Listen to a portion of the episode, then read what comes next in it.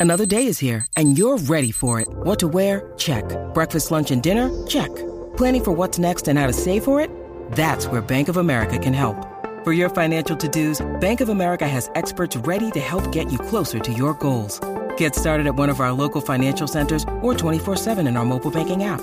Find a location near you at bankofamerica.com slash talk to us. What would you like the power to do? Mobile banking requires downloading the app and is only available for select devices. Message and data rates may apply. Bank of America and a member FDIC. Football!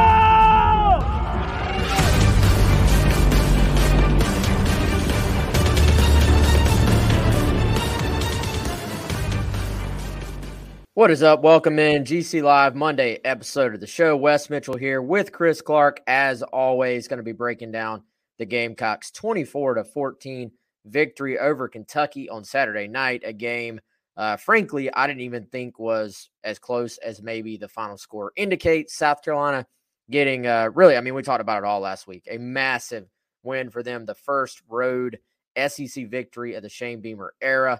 Uh, just really taking care of business in the second half. After you know, I kind of wondered, y'all, seven seven at the half. You you felt like South Carolina had outplayed Kentucky uh, for the most part, but you were sort of wondering, is this going to be one of those games where you look back on the missed opportunities and say South Carolina, you know, I, I thought they should have been up maybe 17 7 or so at the half. They obviously weren't. You wondered, all right, is it going to kind of continue where Carolina just takes control? Or are you going to look back and say, man, they, they should have taken better advantage of their their chances there. So they really took control in the second half, won the game going away. Kentucky tacks on one at the end, uh, but then uh, Carolina uh, special teams again recovers the onside kick, and uh, just a, a, a little bit of a ugly game, I would say overall, uh, but a, a, win nonetheless for South Carolina and one they will certainly take. Uh, we'll tell you about Clint Hammond here in a second, but Chris. Um, I guess, like we always do, let's go big picture and then let's uh, dial in on a couple of things. Your uh, your big picture thoughts on this victory and uh, and really just what it means for South Carolina to be four and two right now going into the break, as opposed to three and three and zero and three in the SEC. Man. Yeah, I think, man, just going back to before the game, we talked about the reasons why this game was so important for South Carolina and now that they've won, you can go back to those same reasons, I think. You know, let's take any of the emotional stuff after uh, out of it. There's a lot of emotional stuff to this game, but um, you mentioned you hit it right there. Winning your first conference game of the season, as opposed to be 0 and 3 going into the bye week and then having to turn around and play A and M and the rest of this stretch, that's big. Um, the first you know, road win. It's over a, a ranked opponent. Just a, in general for Shane Beamer, right? Th- those are two big items. Um, and then the fact that look, K- Kentucky, quite honestly, has has owned this series lately, and there have been some massively disappointing games for South Carolina, including last season at home, where you lose sixteen to ten. You you you outplayed Kentucky in some ways in that game in terms of getting turnovers, getting the ball in plus territory, and and obviously they couldn't convert. And so being able to do that and, and kind of reverse this series, I think was big. You're playing on the road at night against a team with a good defense, and you do some good things offensively in it. We'll dive into all that, but you know, I, I think uh, from an from just an on field perspective, it was really good to see South Carolina. You're right, should have been up more early, probably, arguably, um, but they were able to answer. I think uh, some adversity in that game. Then you you zoom out and you look at the emotional aspect of it, you know, aside from just the good feeling of being able to come up and score this win against Kentucky when they have had so much success in the series, you take all the off field stuff, you know, uh, the sunglasses comments with Mark Stoops, and we'll probably talk about that more later.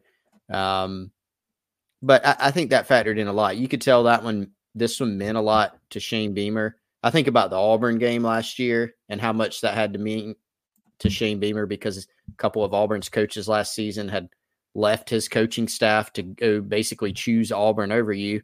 South Carolina goes out and wins that one. That was that had some extra meaning. I think this one had even more, and you saw that. I think out of Shane Beamer in the post game, and even man, the, the stuff that quite honestly I didn't really think about that as much.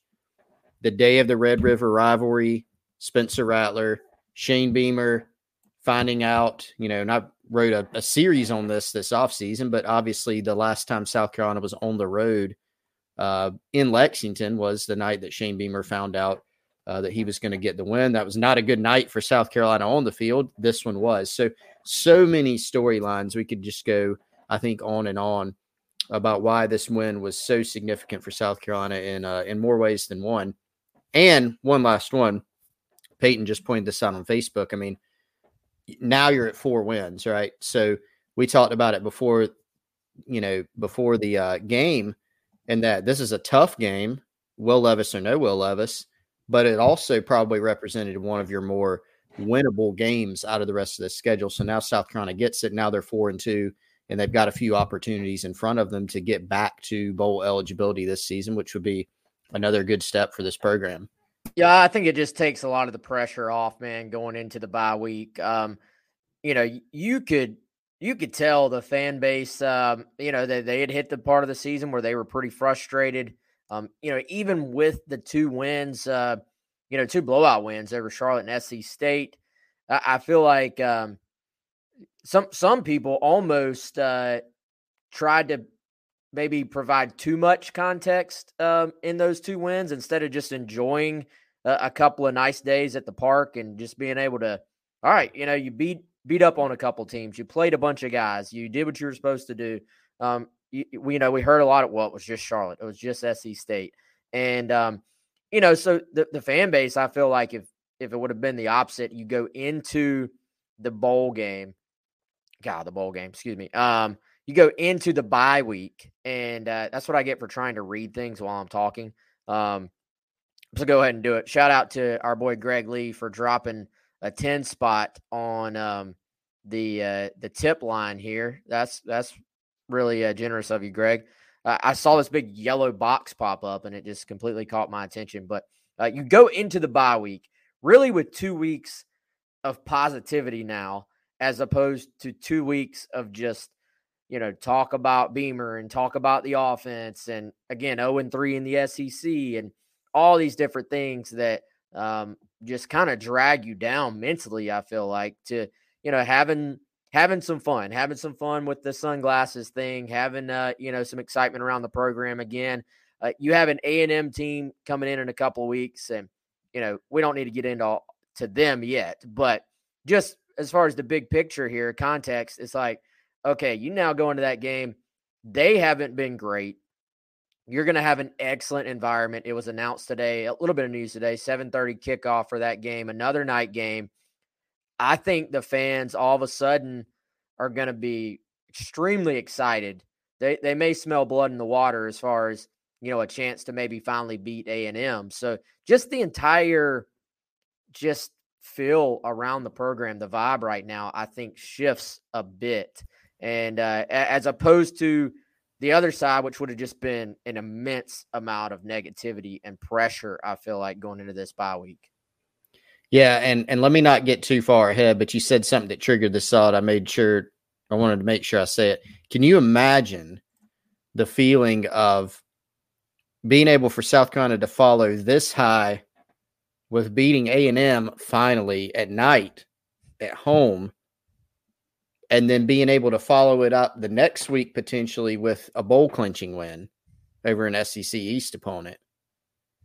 That would be almost uh whew, that'd be almost hard to handle, I think, in terms of positivity. So um, that's that's way far ahead though. But yeah, man, I mean it, it was look, th- there was a lot of good in this game, and I think it the the a big takeaway on the field was that South Carolina was able to manage the ups and downs of the game, right? You go back to the block punt.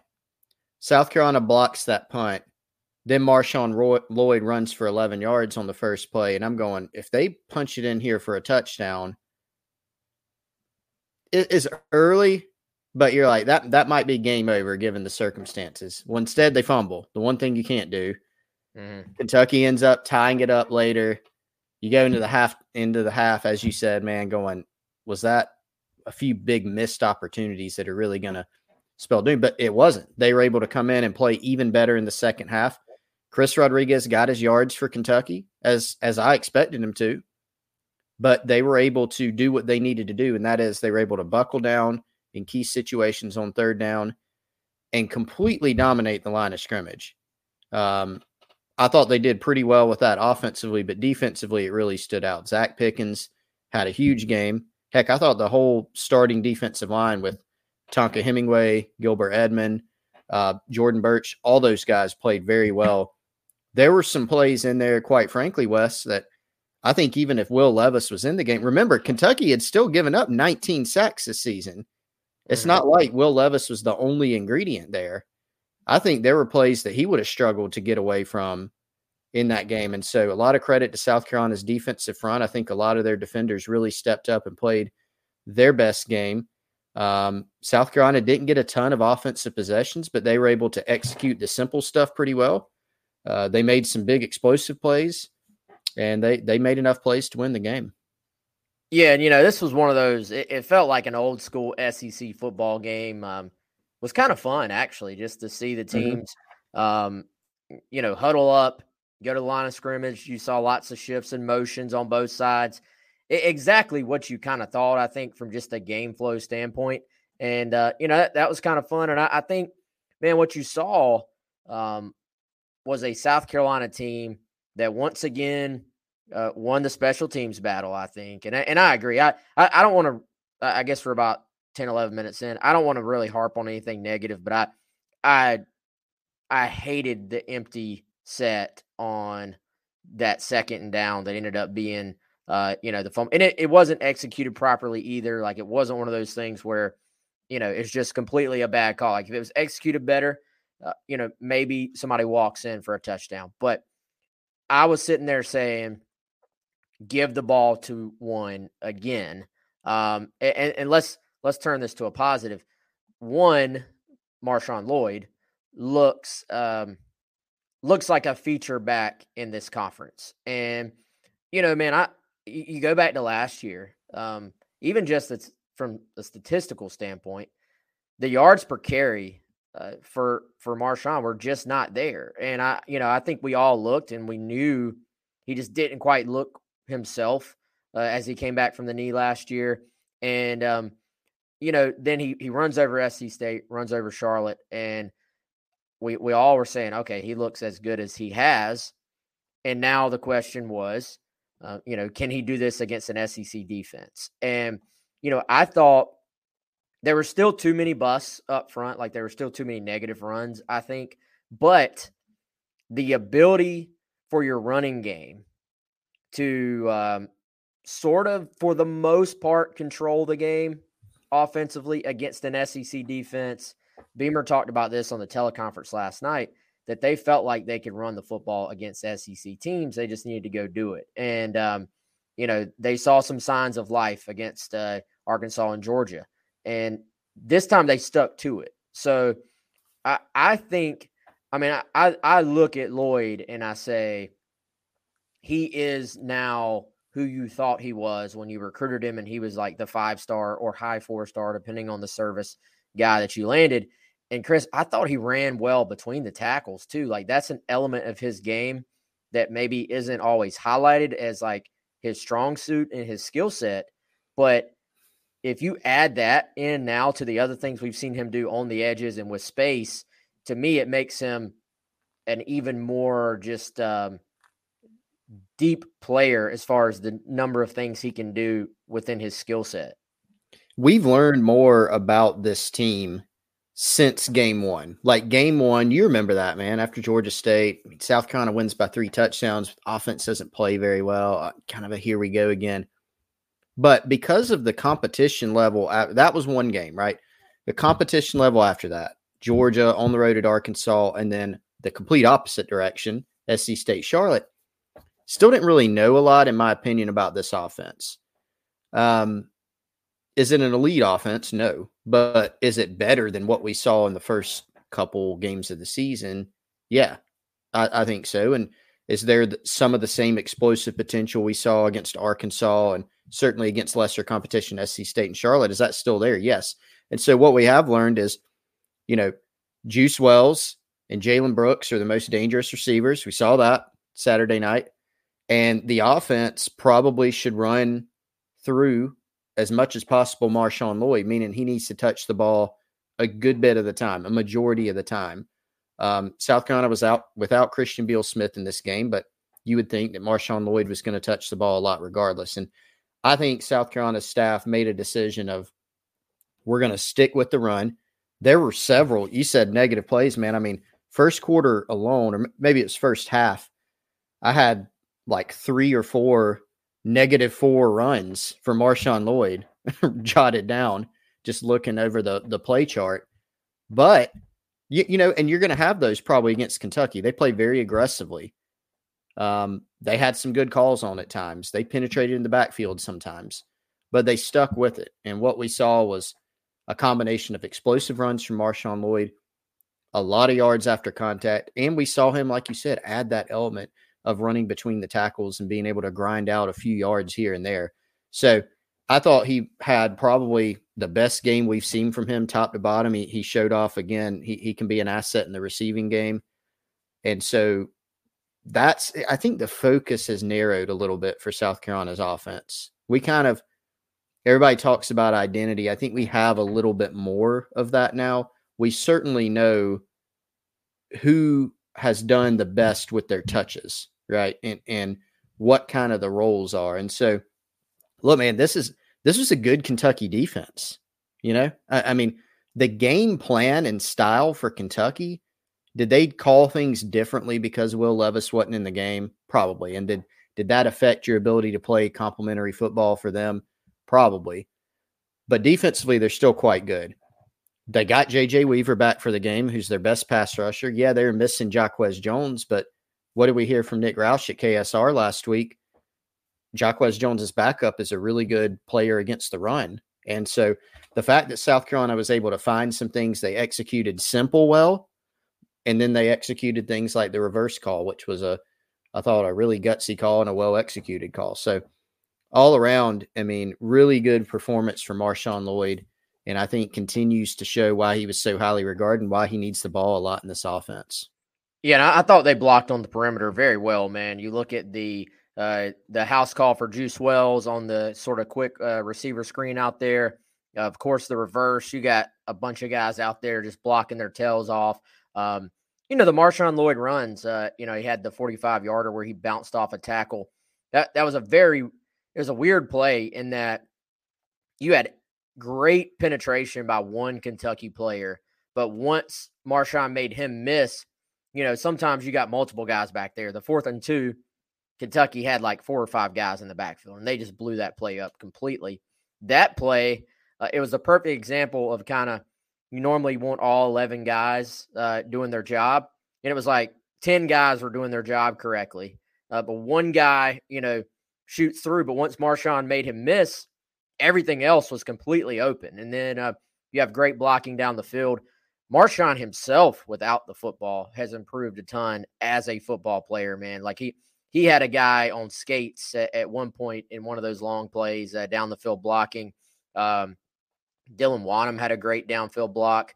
Um, Antwane Wells had a um, an interesting downfield block that got sort of uh, talked about quite a bit on the broadcast as far as whether or not it was, uh, I would say, within the rules, uh, the new rules that they're trying to cut down on.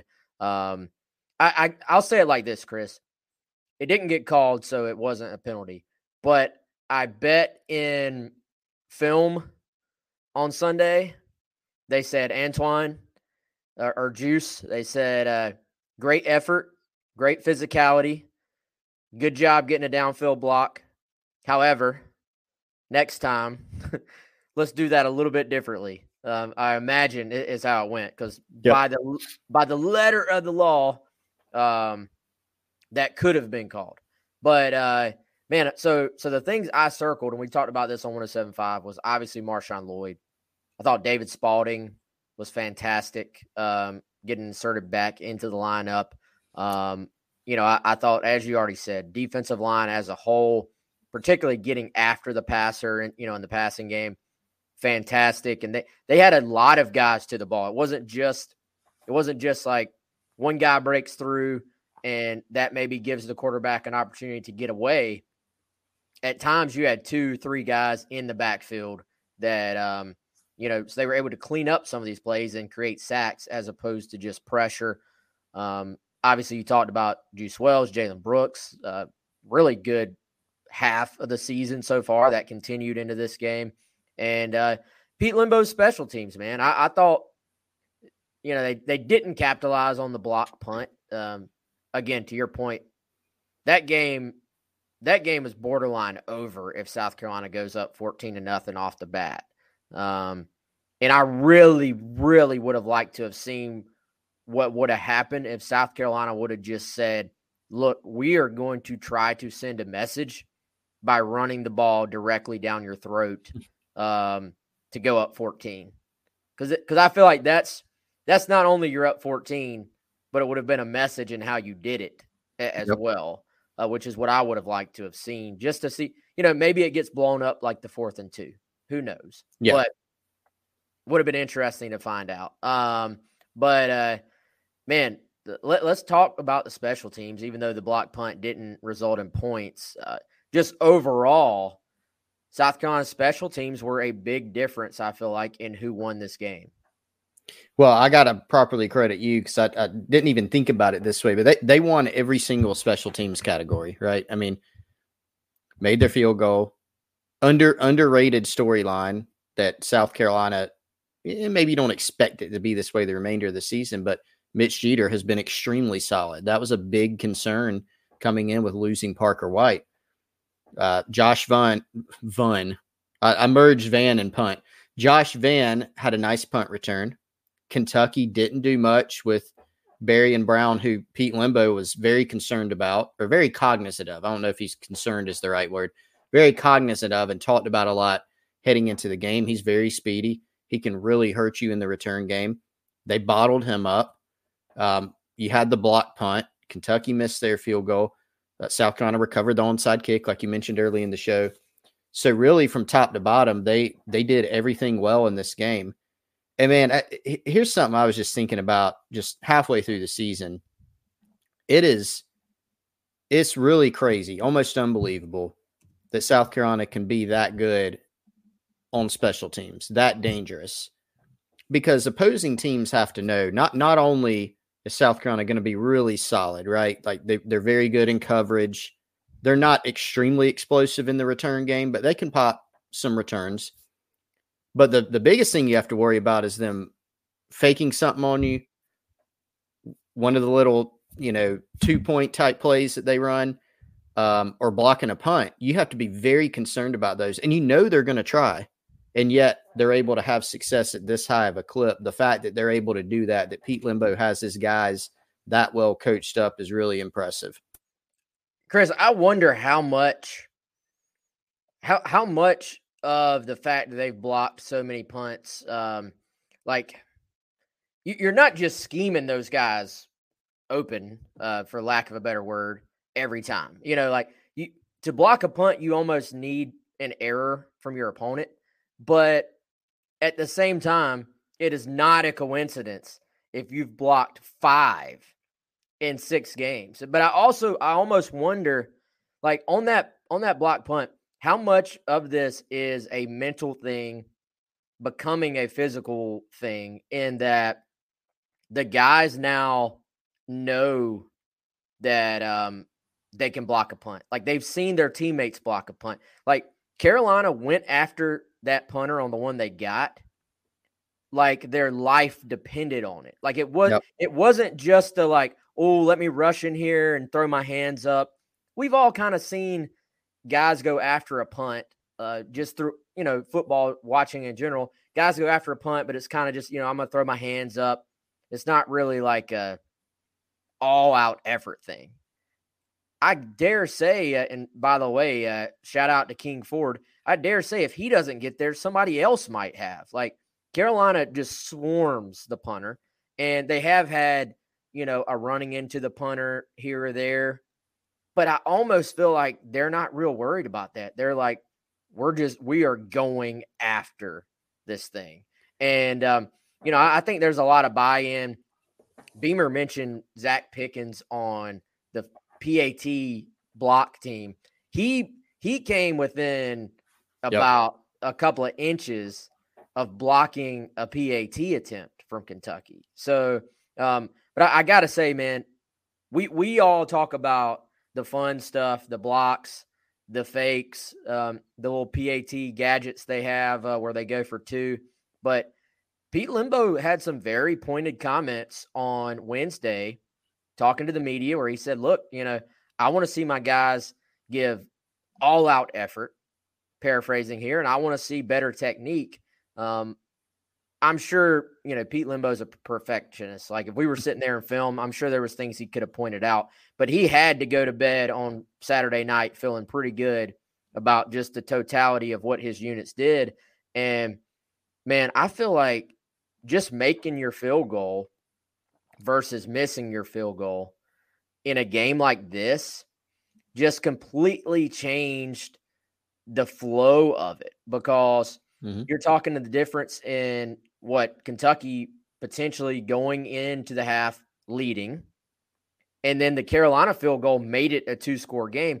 Once it got put into a position where Kaya Sharon was going to have to chase points, where Kentucky was going to have to be a little more throw oriented, like the it got later and later.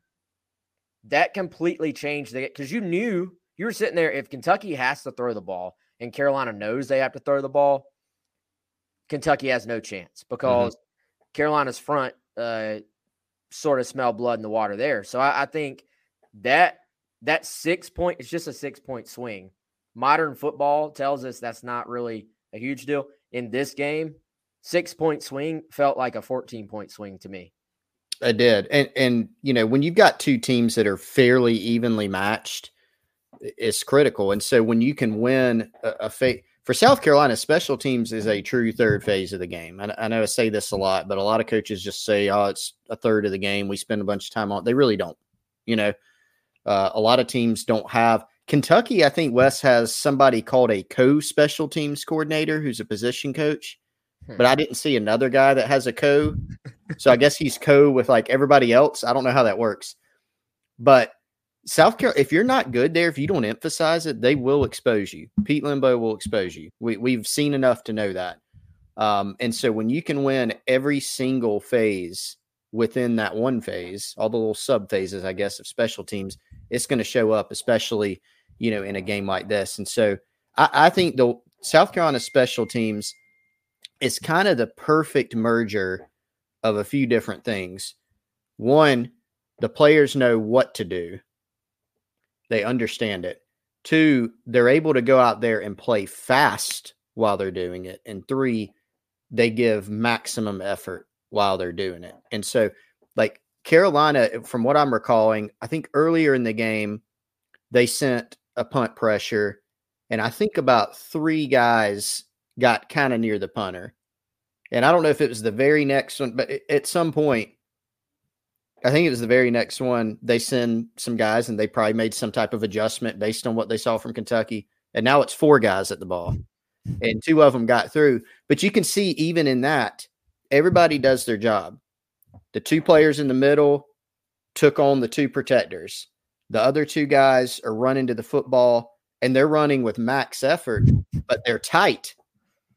They they are exactly where they're supposed to be. They're going around the shield at an angle right towards the punter.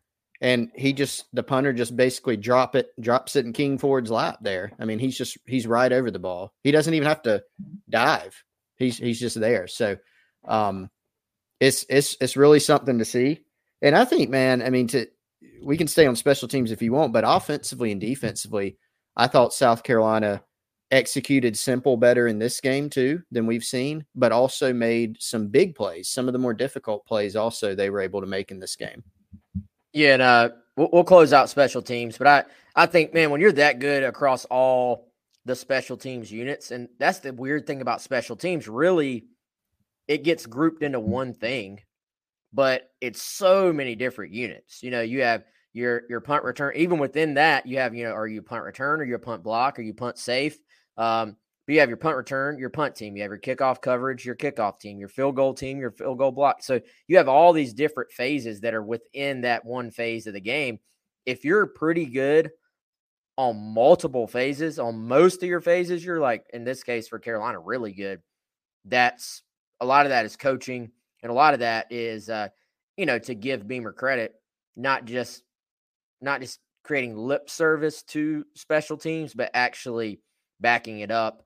Um, you know, somebody brought this up to me the other day that was like around the program and, and at practice at times and just said, look, they they spend a heck of a lot of time of their allotted practice time on true special teams work. Um, and I think, man, it obviously shows they were great in special teams last year, great this year. Um, five kickoffs, by the way, for Mitch Jeter, and um, five touchbacks. So Barion Brown, no opportunities in the kickoff return game. He had one punt return for 11 yards. Um, Carolina had a punt return for 18 yards. So even in that case, uh, they won that yardage swing, um, you know, by uh, by seven yards if you want to count it like that. So I, uh, I don't know, man. It's just really fun, really impressive to watch, um, and even just the the stuff that's generally an afterthought to the fans and media. Having your field goal operation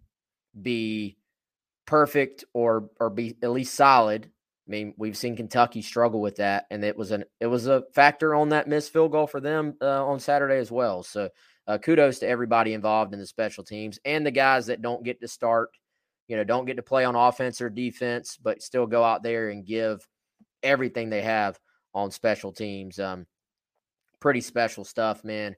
Um, let's see. Defensively, we talked about the defensive line. Um, Sherrod Green got a, uh, a, a game ball at linebacker from South Carolina. Um, let's see, dude. How about so David Spaulding, um, Nick Emmanwori, DQ Smith. They played the in, just the straight up entire game on defense. Um, you know, how how about speaking of identity? We talk about identity maybe too much, but Chris, I I sort of speculated before the game. Well, are we going to see some 4 3? Are we going to see some 3 4 slash 5 2, however you want to call it from a semantic standpoint? Are we going to see Tonka Hemingway at defensive end slash edge, whatever you want to call it? No to all of the above. Right. Mm-hmm. Like when they're married to their 425, when they are all in on their 425, when they are committed to their 425, I mean, it is 100% committed to it.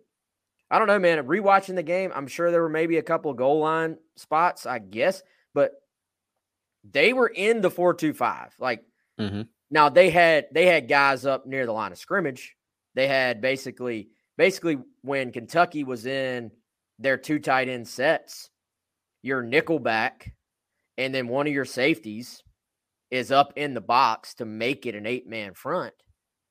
And even the deep safety didn't seem like he was maybe as deep as normal at times. But personnel, Chris,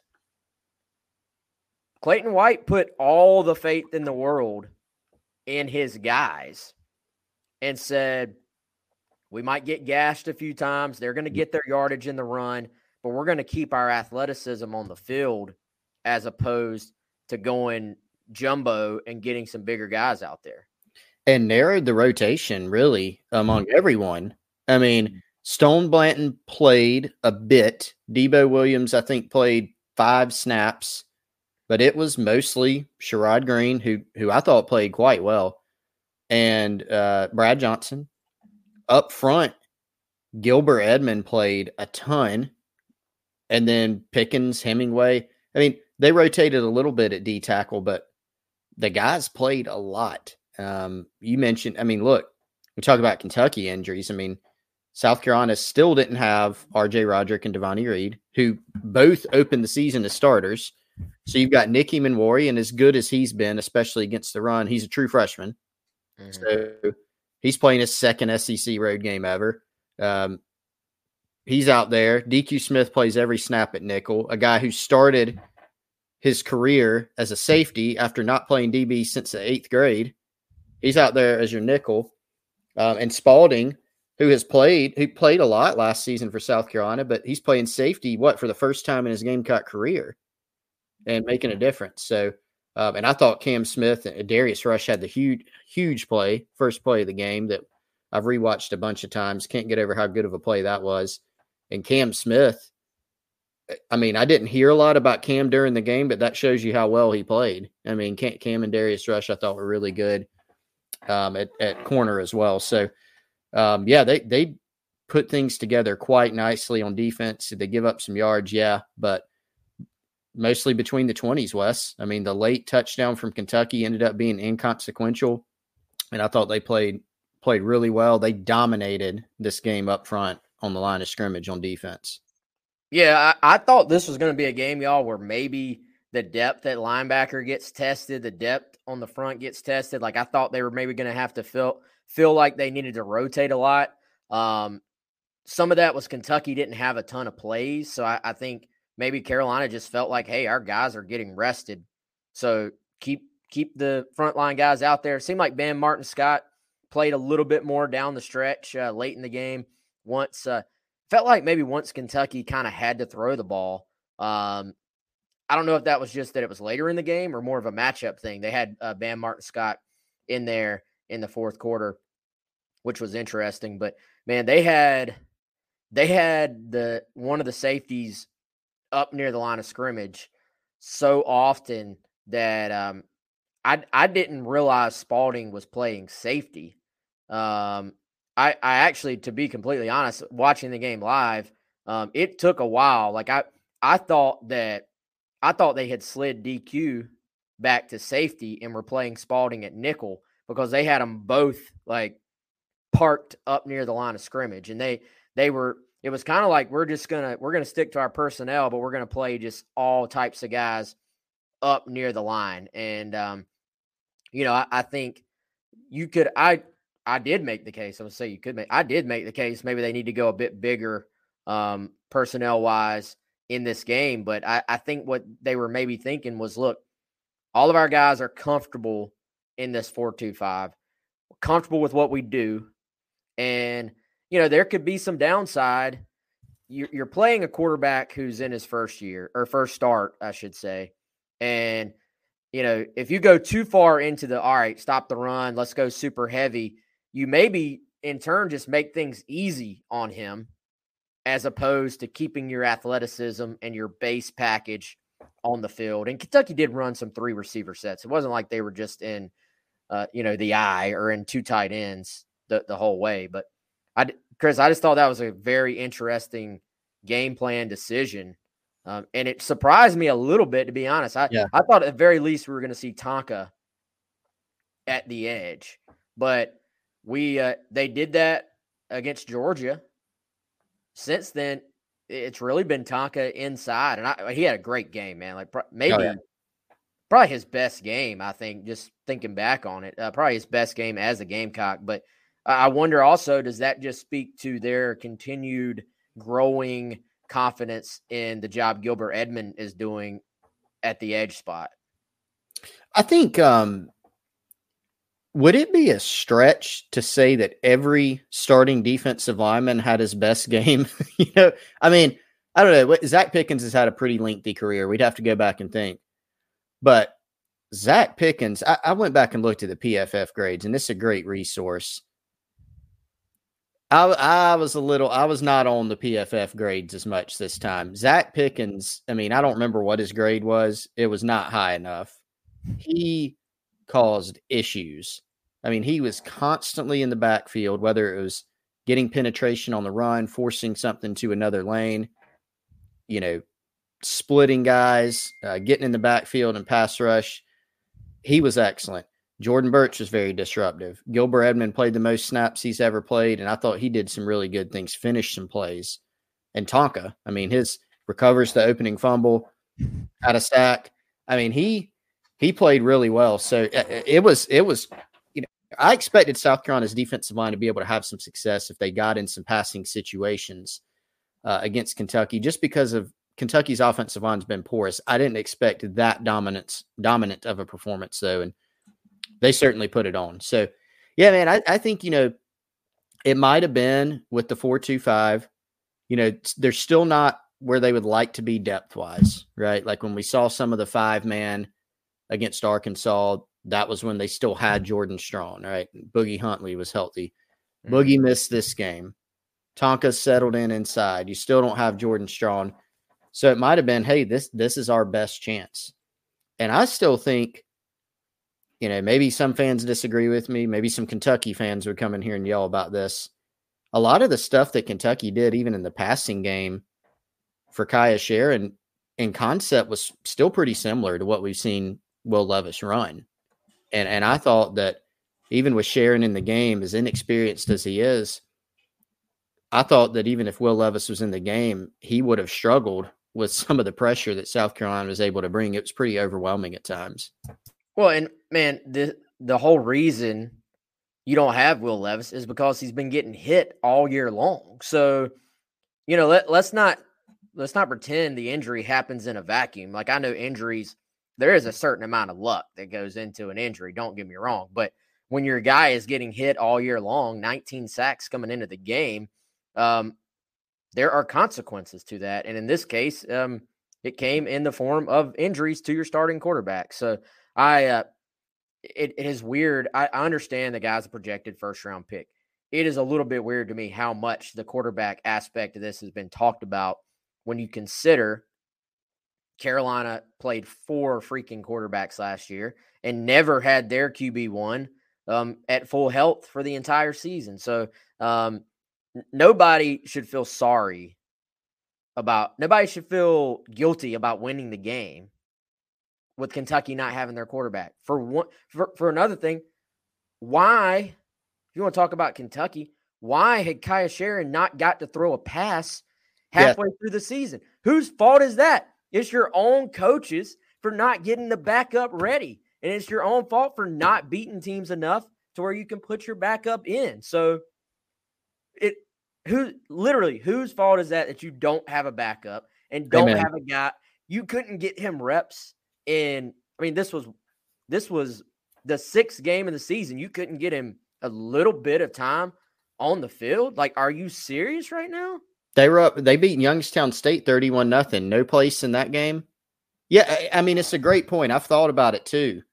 If you're that established as a program, why do you not have a backup quarterback that's never thrown a pass? See, I mean, you know, I, I mean it's. I mean, we see. I mean, it's been talked about at Oklahoma this year, right? They lost Dillon Gabriel, and their now their backup has thrown a pass, but I think it was like he didn't win the backup job at Pitt or something like that. You know, if you're that established, look at what South Carolina had to do last year. Luke Doty's not a projected first round pick or whatever, but he was not healthy in the Kentucky game. Okay. Then uh, they had to get creative.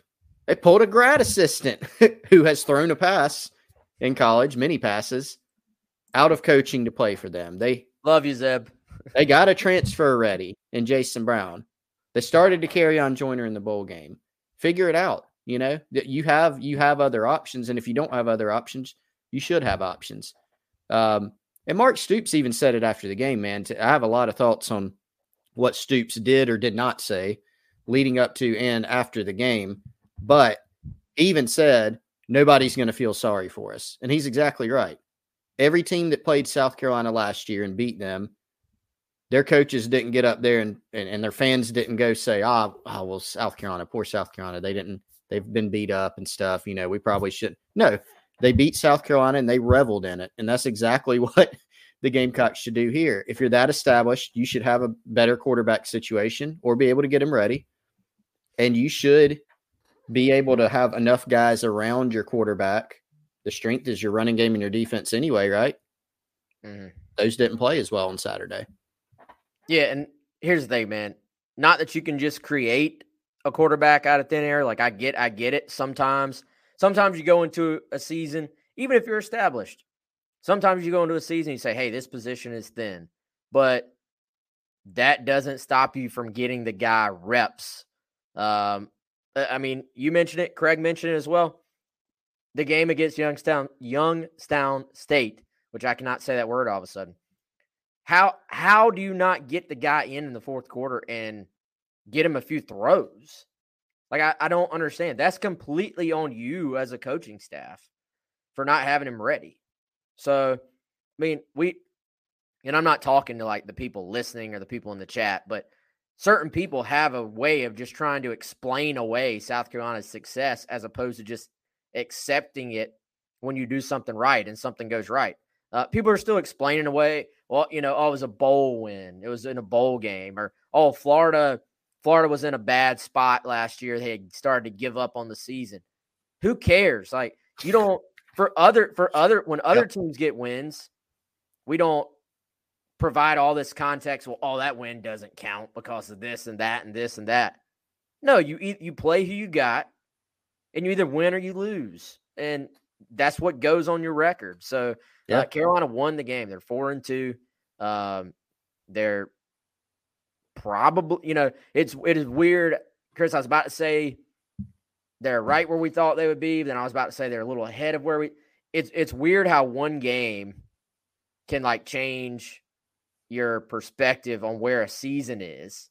Um, but we see this every year, man. Halfway point, like every season's a roller coaster. Like Carolina's going to have some moments against teams people don't expect them to beat, even in the final six games, and they're going to have some moments where they look really bad against teams we think they should should be. You know, like that's the mm-hmm. way sports are. That's the way football is. So, but ultimately, you are what happens on the field. You are your record.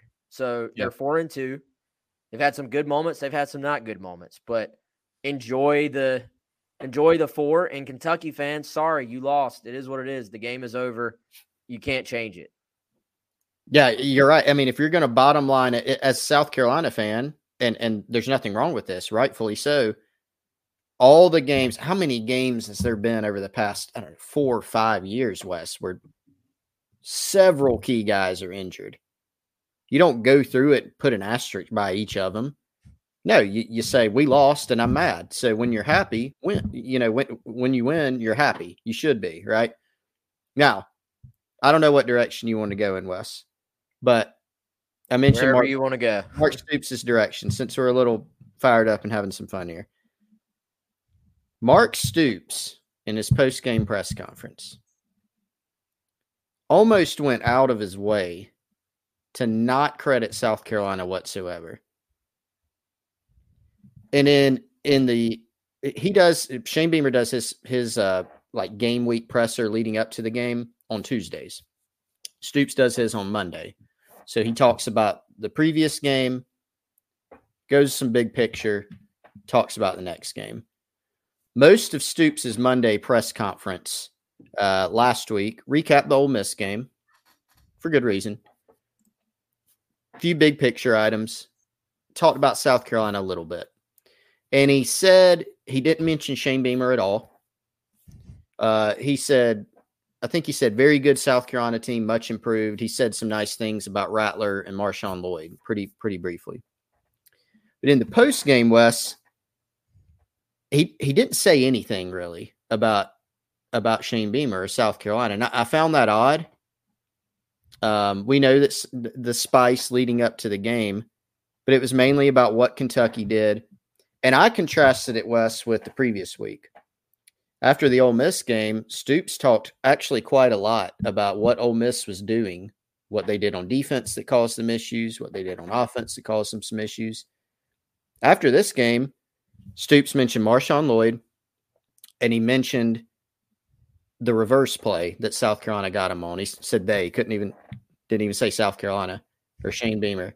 Said nothing about Beamer. What do we think of that? I want to know what you think of that because I know you have a, have a take. I, uh, I mean, well, obviously, Chris, there was no spice before actually, because according to Mark Stoops, that comment was not about Shane Beamer. Clearly, dude, how? I mean, come on. I, I went back today because when I was formulating this in, in my mind, I wanted to try to be fair, you know, and so thinking through that, I went back and saw the original comment, the original video, what Stoops said after, what Shane Beamer said after. And Stoops tried to say that he was talking about himself. And he mentioned how he put on a hard hat and wore a blue collar shirt to meetings and stuff early in his tenure. And he did. I remember all that stuff. But don't say you're talking about yourself. You mentioned dancing and sunglasses. Now, maybe we unearthed some video or something of Mark Stoops dancing early in his tenure and putting on sunglasses. We're not stupid. You were talking about Shane Beamer. You were. And if you weren't, if you were talking about yourself, then you were saying you did an awful job because you were trying to draw a line between the climate and the culture thing. Now, my theory is I think eh, Mark Stoops and Shane Beamer are really different. We know this. That's fine. Mark Stoops is more of an old school guy. The whole blue, he's going to talk about being blue collar and blah, blah, blah. And that's fine. It's obviously worked very well. I've been very, dude, I feel like I've been almost over the top in talking about the job I think Mark Stoops has done at Kentucky. It's been excellent. Shane Beamer has been almost over the top in talking about how good, but real Mark Stoops can't say anything positive about the job Shane Beamer's done.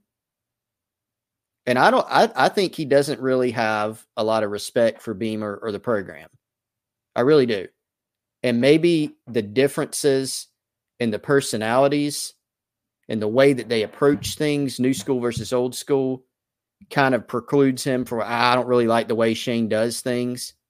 Maybe, maybe I'm reading too much into it. But I, I thought that was pretty telling. I, I, think he's probably upset about the game in the past couple weeks. He probably doesn't like that Beamer has clapped back at him. Um, but I, I found it telling and I found it odd because he can credit Lane Kiffin and Ole Miss but in this game, just because they're missing their quarterback, or I don't know, I, I found it very odd. Yeah, and uh, the the fact is the the video of him didn't really like get publicity until or maybe even get posted. I don't remember exactly. It didn't start rolling around until a little bit later on. But the fact that he said that in an interview and it was with Marty and McGee. So they were probably he was probably feeling pretty comfortable. It wasn't in front of the big crowd of of reporters out there, you know. You're a little more comfortable in those situations. And I I think the very day that South Carolina puts out the video of Shane Beamer, like this is all happening at SEC Media Days. It's happening all at the same time.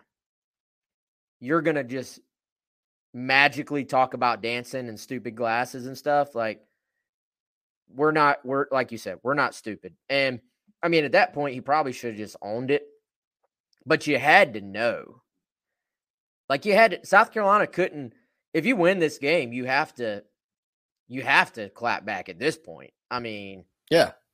You asked for it at this point. Um by the way, um may, maybe maybe Stoops just needs to call Liberty Tax and uh, overcome his taxiety. 803 462 5576. The deadline is coming up if you filed an extension for your taxes this past year.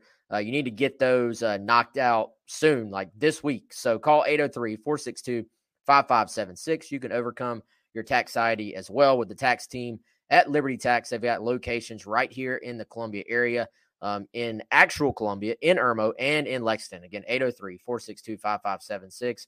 Give our friends at Liberty Tax a shout. Um, I'm with you, man. They're, uh, look, the, these coaches, their press conferences, borderline, especially a guy that's been there for 10 years, it's borderline a script.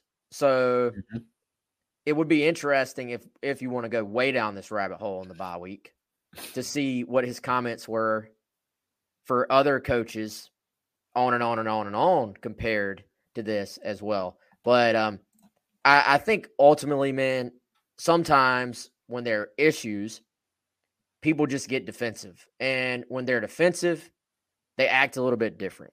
Mm-hmm. And I believe, as we have seen all offseason, the reason why Stoops has been so defensive this offseason is that no matter what Kentucky does on the football field, they are still without a doubt, a basketball school. And I think that that just hurts that there's nothing he can do to change that. I, I brought this up on uh, the 1075 show, man, but I was trying to do some research on Kentucky and I went to Google, which is the best search engine currently that um, the world has to offer. It literally uses artificial intelligence, machine learning to give you the proper results on what you're looking for. And if you search Kentucky roster, Chris, you will literally get. Hopefully, y'all can see this basketball, yeah, basketball, basketball, basketball. Some stories on basketball, basketball, basketball. What mm. is Kentucky basketball roster? Uh, basketball, basketball, basketball. Let's go to page two. Basketball, basketball, basketball, basketball, basketball, and on, and on. Mm. I'm still literally not seeing a foot a mention of football. There's a, a football mention in the suggested search. The results, however, completely and entirely basketball. So, Ooh. Chris, I think that's his issue. I, I think I think that is one of them. yeah, that is clearly one of them. Um, shoo. Yeah, that would be uh that would be funny if you could present your theory to Mark Stoops at a press conference. I don't think that's still not resolved there, right? Still unresolved between uh Stoops and John Calipari. Whew. It was a weird off offseason in Kentucky, man. It was it was a very weird offseason. Yeah, there there's something to my theory. There there is a reason he did not like what coach doesn't get up there and say, blah, uh, we did this, you know, how do you not say credit to South Carolina or Shane's done a good job there or what something? How do you not say that? There's a reason for it. There's a reason you chose not to say anything. And a lot of it was by your own doing. Kentucky, if you don't think, oh, we didn't have a quarterback, your fault. you mad about the backlash from some dumb comments you made? You made them. You got to own them now. You can't say stuff. If I say something dumb on this podcast, which happens often, I'm sure, people will definitely let me know about it. And that's fine. That's good. That's that's what it is nowadays. Indeed. By the way, while we were doing the show, Chris, um, Shane Beamer named the Bobby Dodd Coach of the Good grief, it's the longest title I've ever seen. The Bobby Dodd Coach of the Year Foundation and Chick fil A Peach Bowl today announced that South Carolina head football coach Shane Beamer has been selected as the Dodd Trophy Coach of the Week presented by PNC. Whew. Lots of sponsors to get in. So it just dawned on me as it's three o'clock here on a Monday. Uh, I guess Stoops will be having his weekly press conference today. Yes. They play next week, right? Yeah, they play Mississippi State, right? Mm-hmm. We will go see. I I'm curious, Wes. What do we think? He'll he will probably congratulate Shane Beamer on on this award that he's received in the press. Oh, like Mississippi State, Uh-oh. pretty, pretty good. Yeah. Would you would you rather play out of the West this year for South Carolina? Would you rather play A and M than Mississippi State? I say yes. Never thought we'd be saying that, but I I agree, man. Mississippi State is good. That game was on while we were in the studio, and I thought we were watching highlights of the game, and it was just the actual game. just a bunch, bunch of scores by Mississippi State. Yeah. Yeah. Um, wow, man. Uh, let's see what else. We already mentioned 7:30 kickoff, Texas A&M. That's going to be crazy. And uh, by the way, Tonka Hemingway will be on the Finebaum show at 3:30. No Shane Beamer press conference this week. Um, no Shane Beamer on the uh, the call-in show either. I think I saw uh, who are they having, Chris? They're having Luke Day and uh, and Derek Moore, I think, filling in. So that should be cool. That should be a good. Um, God, bring your bring your coffee or energy drink of choice to that one to to be able to keep up with those guys. Yeah, and you're gonna you're gonna walk out of that one motivated though. you maybe don't need coffee. Like you're just gonna yeah. be you're gonna like, hey, you better fortify your walls there at Backstreets because you're gonna have people running through the wall after listening to them. Yeah. Um, Travis uh, mentioning uh, Ra Ra Thomas looking good against Mississippi State. Hey, man, there's a lot of Carolina wide receivers or Carolina wide receiver targets uh, that are doing really, really well out there. Malik Heath makes plays for Ole Miss. Um, Yep. So, anyway, that's here nor there. I don't know, man. We're right at the hour mark. Have we have we hit everything? I mean, I know we got this bye week, so if we missed anything, we can. Yeah, I was going to say we, we probably have not hit everything. We pr- probably got more to say on this game, like even zooming into the game itself, or just some big picture items, uh, and, and the rest of the season, of course. But uh, yeah, well, I think we can hold all that for a different day. Yeah, no doubt. Hey, appreciate y'all joining. Uh, appreciate the big numbers there. It was a little slow getting going, I think, but uh, right now we got a bunch of people on here. So appreciate y'all. Appreciate the support as always. Uh, we'll have the Talking Tuesday edition, I think, tomorrow with Mike Uva, normal time. And then uh, Chris and I, I don't know, man, we'll probably do one or two later on this week. We'll see. Uh, but awesome. Appreciate y'all. We'll see you then. With Lucky Land slots, you can get lucky just about anywhere. Dearly beloved, we are gathered here today to. Has anyone seen the bride and groom?